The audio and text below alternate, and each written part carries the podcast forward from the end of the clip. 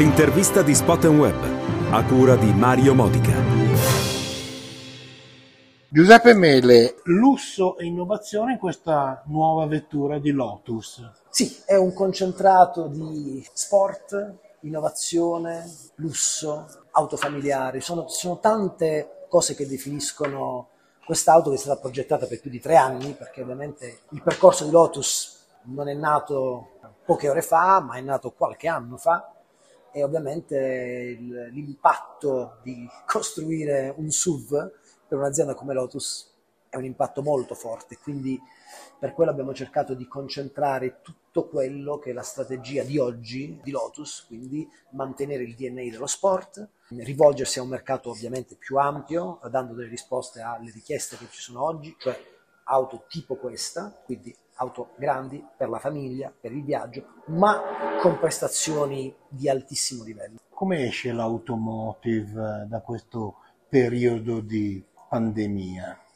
L'automotive, come dire, eh, l'elettrico direi che ne esce bene, nel senso che si stanno, per quello che vediamo noi succedere in Europa, soprattutto nel nord Europa, poi queste cose in qualche modo poi arrivano anche un po' più nel sud dell'Europa. Il mercato elettrico va bene, non ha avuto un, un, tracollo, anche perché è dovuto all'innalzamento dei prezzi ovviamente del, del gasolio, delle benzine.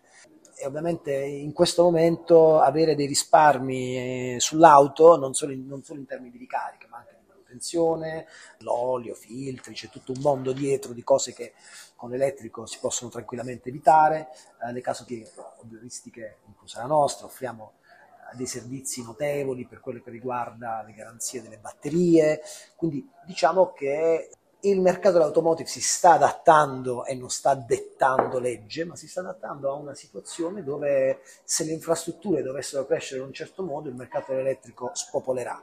Questo già sta succedendo in Norvegia, in Svezia, in Olanda. I veicoli elettrici sono, no, non solo i veicoli, dico la mobilità ormai elettrica la quantità di biciclette elettriche che invade Amsterdam, che storicamente va su due ruote, certo. io vivo là, è impressionante. Questo la dice lunga su, su come la mobilità sta cambiando. Lotus è un brand in crescita. Cosa vuol dire comunicare un brand come Lotus? È una sfida enorme, è una sfida enorme sia a livello di brand sia a livello personale, nel senso che il brand è sempre stato un brand di nicchia basato in Inghilterra, in Inghilterra è, una, è un'istituzione Lotus, un brand di nicchia che ha fatto sempre un lavoro egregio, a volte di luce ed ombre, ma un lavoro egregio nel produrre auto sportive, super leggere, eh, veloci, rapide, con un handling, quindi con una guidabilità unica Ora la sfida del futuro è quella di portare questo brand a comportarsi da brand globale, quindi in termini di comunicazione questo cambia completamente le regole di comunicazione, non è più la promessa singola di un'auto che sarà veloce e performante, bisogna presentare un prodotto che è molto di più di un'auto, che dà molte più eh, ragioni per acquistare, quindi reason to believe, considerato che oggi il mercato che va più forte è quello delle auto che ti danno un'esperienza, un'esperienza di, di guida, un'esperienza di entertainment, un'esperienza di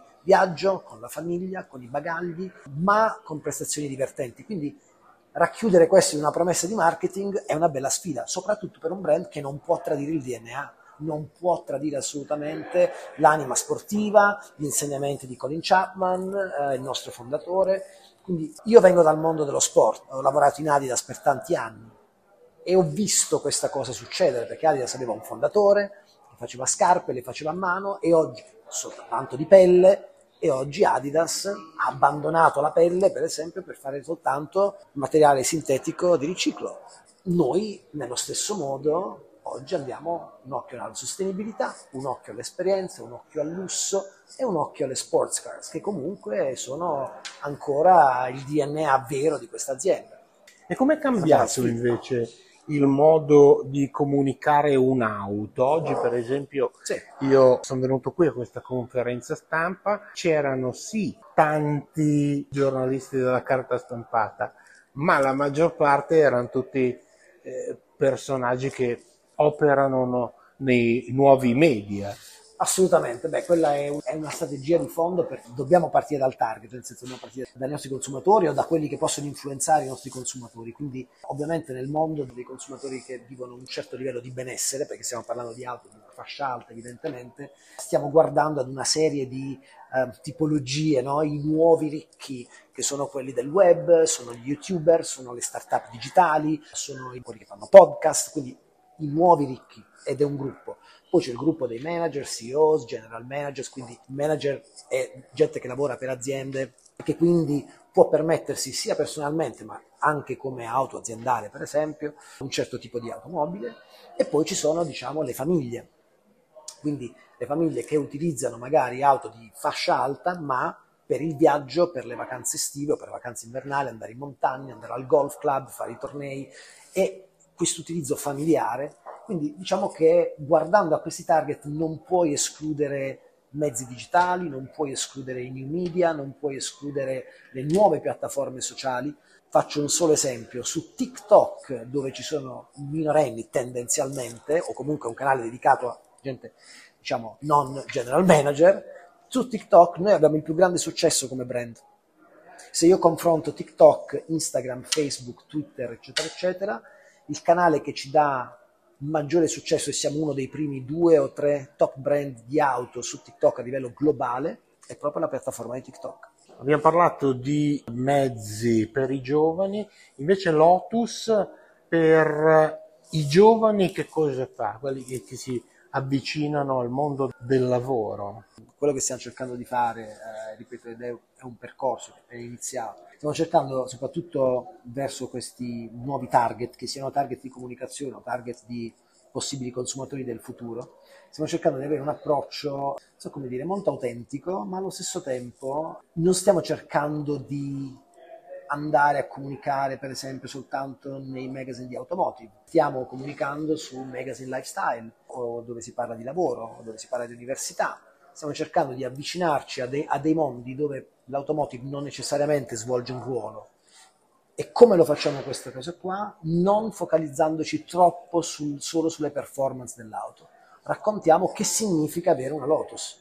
Divertimento, lusso, comodità, esperienza, torno a ripetere questa parola che ormai ho detto 5-6 volte, perché questa è la chiave per, per, avere successo, ma ripeto, questi sono quelli che i giovani stanno cercando oggi, sono quasi certo di questo, nel senso che quello che vediamo è che nel loro vissuto, dicevo prima, non c'è il rombo dei motori al semaforo, non c'è più, almeno per chi vive per esempio ad Amsterdam o chi vive a Oslo, per loro non è parte del loro vissuto quotidiano, il loro vissuto quotidiano sono le auto silenziose quindi diciamo che ci avviciniamo a loro parlando un linguaggio un po' diverso. Allora, avete un piano strategico ambizioso, molto ambizioso, che eh, vi porta alle 80 candeline. Ci porta alle 80 candeline nel 2028. Entro quella data, il piano è quello di vendere 100.000 auto. Ho detto prima, un numero ambizioso, importante, credo anche raggiungibile, ma con moltissimi sforzi da parte di tutti, di tutta l'azienda anche perché è il numero che supera di un bel po' il numero di auto che sono state vendute in 74 anni di storia. Quindi a partire dal 2028 in teoria in un solo anno potremmo vendere molte più auto di quanto non ce ne siano effettivamente in giro per il mondo oggi di Lotus. Quindi è un piano ambiziosissimo. Come è possibile farlo? È possibile farlo aprendo il mercato con prodotti che non sono soltanto ed esclusivamente così esclusivi, ma presentando dei prodotti ha più alto potenziale di volume. Presentiamo tra pochi mesi, nel 2023, presentiamo la sedan che ovviamente non ha queste dimensioni, anche perché non è un SUV, semplicemente per quello. Poi avremo un SUV compatto, poi avremo una sports car, quindi diciamo che i volumi cresceranno anche perché ogni anno avremo una nuova auto, quindi questi progetti sono già in corso. Io ho avuto la fortuna di vederle queste auto già nei loro disegni iniziali, ovviamente, nelle loro prime realizzazioni e mi è sembrato tutto un po' più chiaro, perché ovviamente quei volumi non li puoi fare con una macchina come questa, perché il, il SUV ha un certo. target molto particolare, però quando si va nel mercato dei SUV compatti, delle, delle sedan, ovviamente si fanno altri volumi. Senta, un'ultima domanda sulla filosofia di Colin Chapman, mm. che è ancora viva. Mi aspettavo questa domanda, oggi non me l'ha fatta nessuno. È la cosa che ho letto di più da quando sono entrato in Lotus, soprattutto sui social, dove ci danno risposte immediate, ovviamente, quando raccontiamo, annunciamo qualsiasi cosa. Tutti hanno detto la stessa roba, dice, ah ma voi state tradendo quello che Colin Chapman ha detto, che diceva non aggiungete cavalli, aggiungete leggerezza, no? Beh, la risposta è molto semplice. Le batterie delle auto, come le batterie dei telefoni, sono pesanti.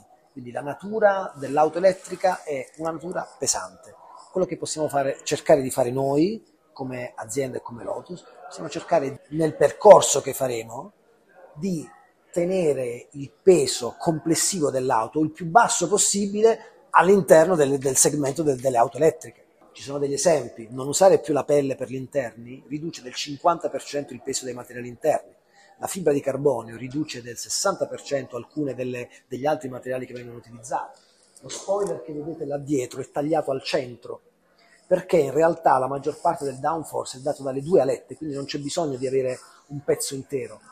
Quindi tante soluzioni, e quello che diceva anche Colin Chapman, e chiudo con questo, diceva una cosa bellissima, che è più bella di Simplify ed Add Lightness. La cosa più bella che diceva è non c'è niente di più leggero di un buco. Allora, in quanto a buchi, questa macchina ne è piena. Basta. Basta. La, l'esempio più bello è l'Ivaia che ha questi dotti giganteschi sul retro. Quindi gli insegnamenti di Colin Chapman si evolvono, è normale che sia così. Però rimangono. Sì. Ma certo, ce li abbiamo scritto in ogni muro dell'azienda. Non, non si può dimenticare, Colin Chapman è dentro l'azienda, con Clive, con suo figlio anche, però per dire, cioè non, L'aria cosa... si respira nell'aria. Hai detto, noi veniamo da Adidas, è come dire Adidasler, te lo sei dimenticato? No, nel senso Adidasler è Adidas, così come Chapman è Lotus. Grazie mille, buon lavoro. Grazie a lei, è stato un piacere.